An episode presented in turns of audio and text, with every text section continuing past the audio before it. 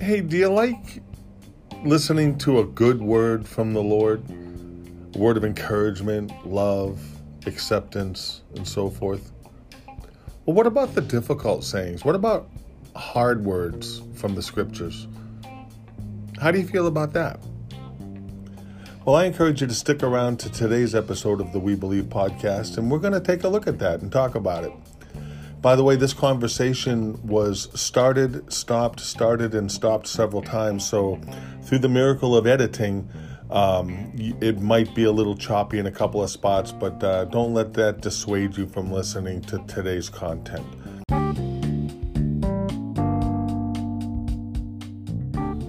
The We Believe podcast is produced by the Salvation Army of Manchester, New Hampshire. I'm your host, Captain Mike Harper, and with me in the studio is my friend, the Reverend Warren Tanner.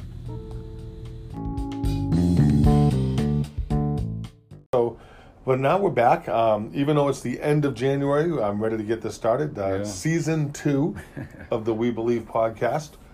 And uh, I don't even know how many episodes supposed to be in the season.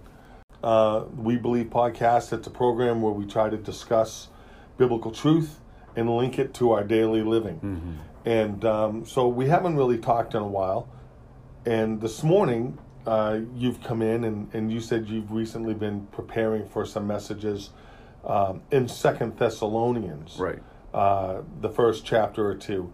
And uh, so, what basically, um, what basically is, is the premise that you're that you're trying to study? The power behind, even just in our English language Bibles, the wording that he used and how animated Paul must have been at the time under inspiration when God is inspiring him to speak on God's behalf, this eternal truth. It wasn't probably just monotone like we read a book, mm. monosyllabic, syllabic, or whatever. Yeah. If, you know, there's feeling and emphasis, and, and the syllables of a word probably took on that.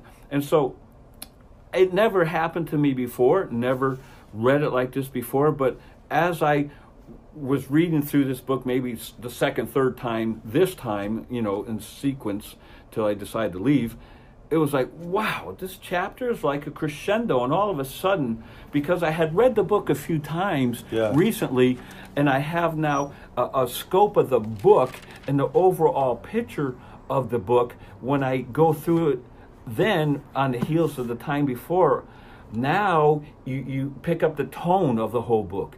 You you pick up the whole uh, tone of the context of why paul is writing this and the context of what really was going on. So when you come back to it a second or a third time you have as you said this this basis that you don't sometimes have because what was that you said you were that point of reference or whatever you, you have a point of reference now to be able to start interpreting what you're reading Right. there's a foundation and and it's it's also I'm way off here, but also what you start to see is you start connecting the dots. Oh, he said something just like that in chapter one, but oh, look in this chapter here, still in the same book, this connects to that, that connects to that. Then you start to see how the whole thing is not segmented. It's it's one unified unified uh, uh, body of writing that he is Right. sending off to somebody. So anyway, And so here in Second Thessalonians chapter one, uh, the the section that you're talking about specifically is Paul uh, speaking about God's final judgment and glory. Okay, and so uh, why don't I just go ahead and read uh, this short passage? yeah. and then and then we can and and as you get into what what what what's sparking him is Paul is mad and frustrated how others are impacting the Thessalonians negatively. And because you've already have First Thessalonians and now Second Thessalonians, it's like he said, you know what? Enough is enough. I need to really address this. Paul was very protective over Yes. his churches. Yep. Um, okay, and so um, Paul writing to the Thessalonians, this is, as you mentioned, the second time. Paul, Silvanus, and Timothy to the church of the Thessalonians in God our Father and the Lord Jesus Christ. Grace to you and peace from God our Father and the Lord Jesus Christ. We are bound to thank God always for you, brethren, as it is fitting, because your faith grows exceedingly, and the love of every one of you all abounds towards each other, so that we ourselves boast of you among the churches of God, for your patience and faith in all your persecutions and tribulations that you endure, which is manifest, which is manifest evidence of the righteous judgment of God, that you may be counted worthy of the kingdom of God, for which you also suffer. Since it is a righteous thing with God to repay with tribulation those who trouble you, and to give you who troubled rest, and to give you who are troubled rest with us when the Lord Jesus is revealed from heaven with his mighty angels, in flaming fire, taking vengeance on those who do not know God, and on those who do not obey the gospel of our Lord Jesus Christ. These shall be punished with everlasting destruction from the presence of the Lord and from the glory of his power, when he comes in that day to be glorified in his saints, and to be admired among all those who believe, because our testimony among you was believed. Therefore, we also pray always for you that our God would count you worthy of this calling, and fulfill all the good pleasure of his goodness in the work of his power, in the work of faith with power, that the name of our Lord Jesus Christ may be glorified in you, and you in him according to the grace of our God in the Lord Jesus Christ. Because I think there's like a crescendo here. Paul is really invested in what is happening to his people. So you know, I kind of went through it the second time myself, you know, starting verse 3. We're bound to thank God always for you, brethren, as it is meet, because that your faith groweth exceedingly, and the charity of every one of you all toward each other abounds, so that we ourselves glory in you in the churches of God for your patience and faith in all your persecutions and tribulations which ye endure, which is a manifest token of the righteous judgment of God, that ye may be counted worthy of the kingdom of God, for which ye also suffer. Seeing it's a righteous thing with God to recompense tribulation to them that trouble you. And to you who are troubled, rest with us when the Lord Jesus shall be revealed from heaven with his mighty angels in flaming fire, taking vengeance on them that know not. And he just builds, right? I think that's the spirit that is behind this. And and you know, I think we're so sanitized now, if that's even fair to say. But in a sense, we're so sanitized when we read our Bibles, we don't have the the, the emotion, the passion that the words are conveying as what's being said. And it just really smacked me upside the head myself. Yeah, you don't just say the Lord will be revealed from heaven with his mighty angels in flaming fire, taking vengeance. You don't just say that, those words in a monotone. No. Uh, they they live off the paper. Yeah. And it must have been it must have been um,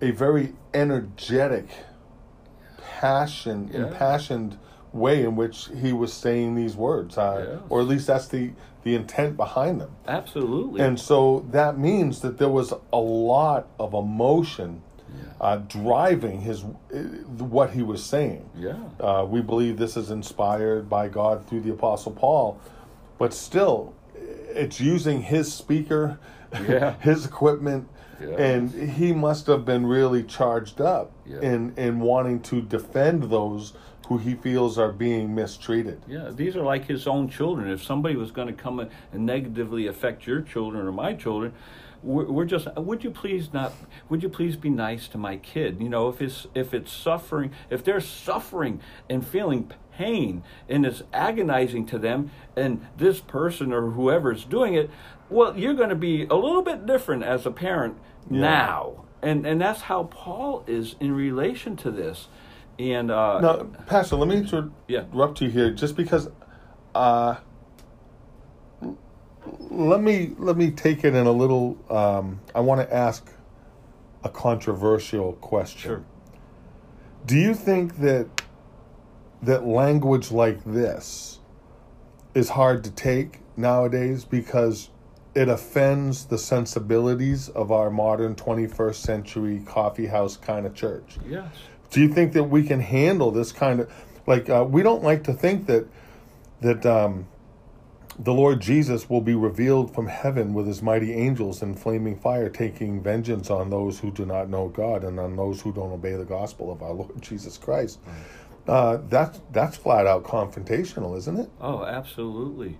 Um, yeah, it's. I don't know if I'm going to be able to do justice to what I have been formulating in my head because it's formulating in my head. But we have to pick sides and realize there is a battle, there's a war going on here. Mm-hmm. Paul is upset because eternity's at stake for a whole lot that's involved here. And so we're we're so worried about offending people that those who are being who have been offended end up not getting their needs addressed because we're so overly concerned about not addressing what is causing the offense. And in our society, mm. we hmm. have to be so careful how we address the offense that those that have been offended are really the ones that are paying the price anymore. We have to bow down to a whole lot of other things that end up in our society now, the way our country is now, to where these people are getting certain, let's say, privileges, but I'm paying for them. Mm. But nobody seems to care that that extra money and stuff that that's got to be getting from somewhere to give to these people. I'm the one doing it. So Paul, that's probably a poor analogy, but Paul realizes, hey, wait a minute here. These are good people. They're paying a price unfairly. What is they have nothing but good to give back to their community, to their society. They're doing nothing wrong, but we have these that are trying to take advantage of them and use them and turn it around. And Paul has basically said, enough is enough. Somebody has to call a spade a spade. And, and it's hard for us to receive hard preaching like this anymore in our country because preachers don't preach hard preaching anymore. And we're, as you and I were talking before we even started this, it's getting to where I'm afraid to say certain words because of how I will be perceived and the ramifications of speaking the truth in love. And as Paul told the Galatians, have I become your enemy because I told you the truth? We will make enemies by making the truth, but we cannot sell the truth short because in doing so, we're playing games with their eternity and we're playing games with what Christ came to do in the first place. It, he told, uh, Paul told Peter that Jesus came to save sinners. Mm. Well, there has to be sinners somewhere, but nobody's a sinner anymore. We can't call anything sin. Nothing can be challenged because we are so status quo. And and I was convicted in reading Paul's words here because I could see how I've been dumbed down, how I've become afraid, how I've tiptoed around how do I say things, better not say things, it might cost me my job. I'll I'll be the odd man out here because everything is so much accepted. And once again, there's that one lone, well, he's crazy. Look at the rest of us think it's fine. And and I think if we don't put the finger in the dike soon enough, we're beyond hope. And we're beyond hope now. But it remains, I think, incumbent upon organizations like yours, Salvation Army, me, us, the little man, to realize we have a big task now. And we don't have a whole big, uh, maybe, army ready right now to go to war, but we are a small little group of soldiers that needs to be ready to do our local battles where we are. And it is a war, and we cannot forget that. It's a war. Paul tells us that. I think that um, probably a big issue we have in the modern church's ability to accept hard sayings of the Lord in Scripture is because there's a whole generation of Christians that are largely biblically illiterate. Yes. And and what they've had are the most loving, mm. gentle, wooing uh, verses of Scripture cherry picked for them mm-hmm. for an extended period of time. And so that I feel that because of the level of biblical illiteracy in the church today, that and because pastors have not preached the full counsel of God in a generation, we have lost the placeholder yeah. in the conversation for passages of scripture like this that talk about God's judgment, right. uh, which, as horrible as that is, I don't want to minimize that. As horrible uh, it would have been to hear even 2,000 years ago, it's just as horrible now. But we can't have that conversation because we've lo- it's no longer there. Right. Um, and so now, how do how do we lead with that? How do we reinsert it back into the discussion? Um, how do we begin uh, to be able to share the hard sayings of God as well as the love sayings of God uh, to a generation that that will not even seem to engage Scripture on their own Well, unless it's tell you- being engaged for them. Right, and I can tell you where I am personally on this because I'm preaching to myself here. One, so because I've had to analyze that very same way, I, not as eloquently as you said it, because, but I've had to address that with myself. How do I insert myself now into these conversations that are all around me, sometimes on a daily basis? Whereas I've been somewhat silent and not said a whole lot mm-hmm. Because everybody knows, quote unquote, who I am and I'm a pastor and blah, blah, blah. And so they know this is what I've been telling myself. They know who and what I am. And that's true. But I have to now insert myself. I feel because of what I've read here, it's time for me to start inserting myself. Now, do I just come in like the bull in the china shop? No, that's not going to work because, like you said, we've lost that that whatever the way you said it, that pin in the pay conversation of of where, where, where. So no, I can't come in full bore and just hellfire and damnation anymore because we're so far removed. So, you know, how do you insert yourself now into a conversation, which is what I've had to deal with in my own self? You Where there's no context no of the context judgment of. God, really. And and given the fact I haven't really said much along the way, so Right. now how all of a sudden do I, you know, start saying stuff? So, one, it's it's that friendship evangelism. I've been around a lot of these people long enough; they know me, and so that's been good, and that's a part of it. And I don't minimize that. You, you know, people have to trust where the stuff's coming from, and they can't do that unless they know the person a little bit. So you establish relationships. That has to happen. If we expect to do what Paul kind of does, we have to have relationships. So you can't be the bull in the china shop, but you have to reach a point of conviction, which is what happened with me. I was convicted, you know, smacked upside the head. So now, when things are said, I speak right then and there, and this has happened several times, even now as of late, with my new mindset, to where I feel I can insert myself into the conversation with a nice tone without trying to be the preacher guy, but to just talk, you know, with a little bit of authority and firmness. No, this is what the Bible says, and it's happened in conversations about our country. And, I, and I'll recently I said, well, here's no. I said our country is in trouble. I don't think there is any hope, barring a miracle from God, which I'm not expecting. And the reason is you cannot. God does not forgive the, the shedding of innocent blood except by those that shed the blood. I said we've had so, and I've said this, we've had so many abortions in our country. There's been so much bloodshed. We are doomed. And then you put in top on top of that the moral condition of our country, and we are in really big, big, big trouble because we, over the last several years, have gone downhill, and we have uh, just deteriorated. And so we're like that song: "We are like a snowball uh, headed down a hill for hell." And so at this point, those are the things I start injecting into a conversation. You know, not condemnatory, not being a hard nosed preacher that's just in there to preach, but to really try to insert something in a meaningful way at an appropriate time in a conversation in which the truth of the Word of God can be shared. And I think that's something that we have to be able to start doing and, and realize it's okay and have confidence in ourselves, confidence that we are representing the Word of God, confidence that our Savior Himself had to do the same very thing in His interactions with people.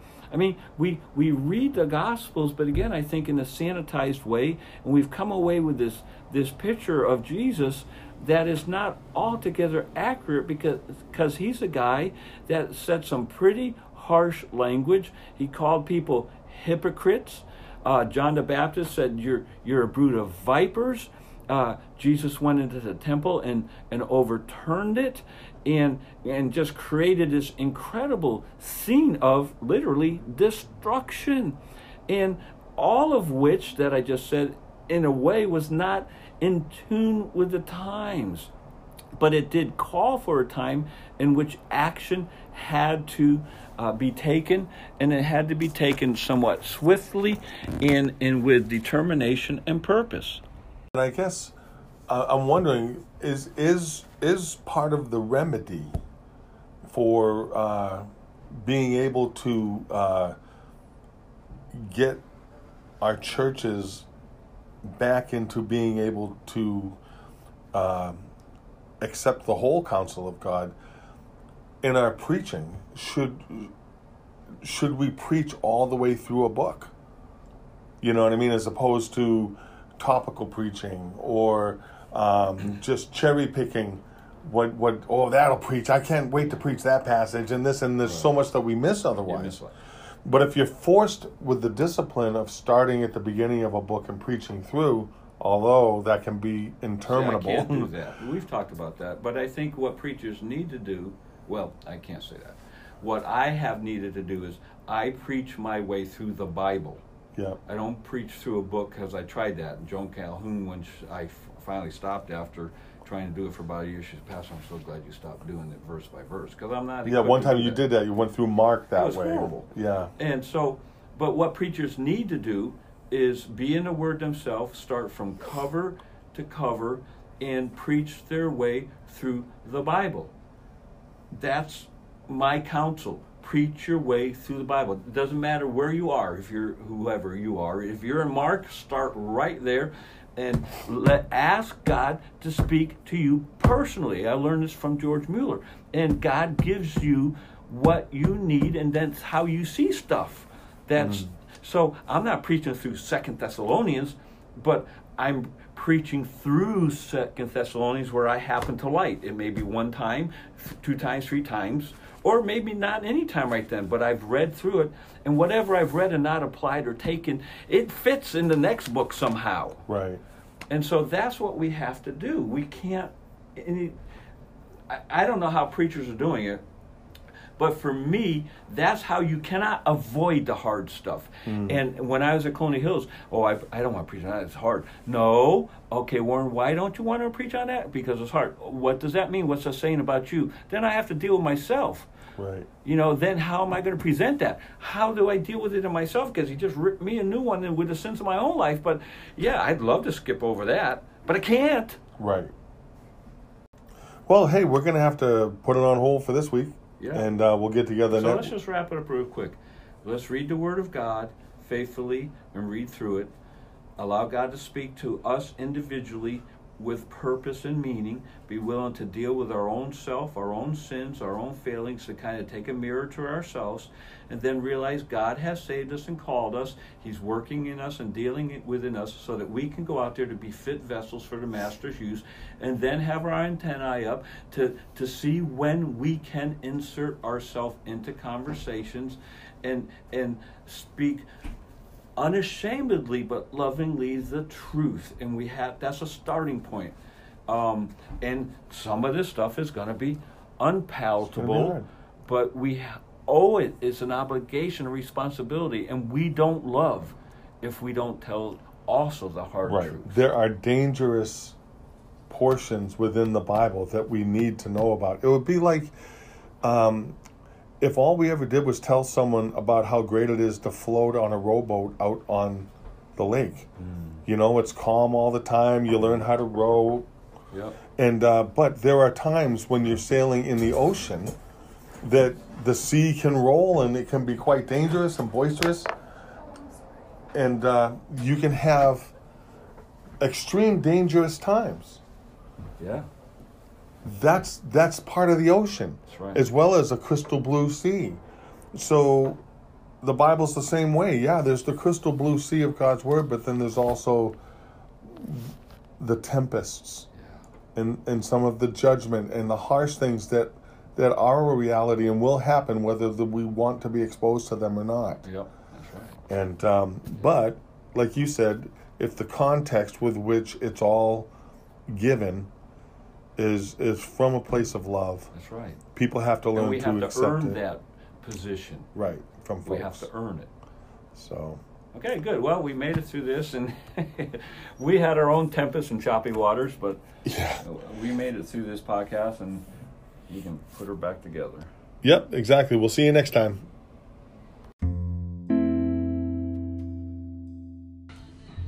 Well, friends, thanks for tuning into the We Believe podcast today. You know, if we're willing to accept the good things from God's hand, then shouldn't we also be willing to accept what is difficult? Remember, you are loved more than you'll ever know. Until next time, we believe.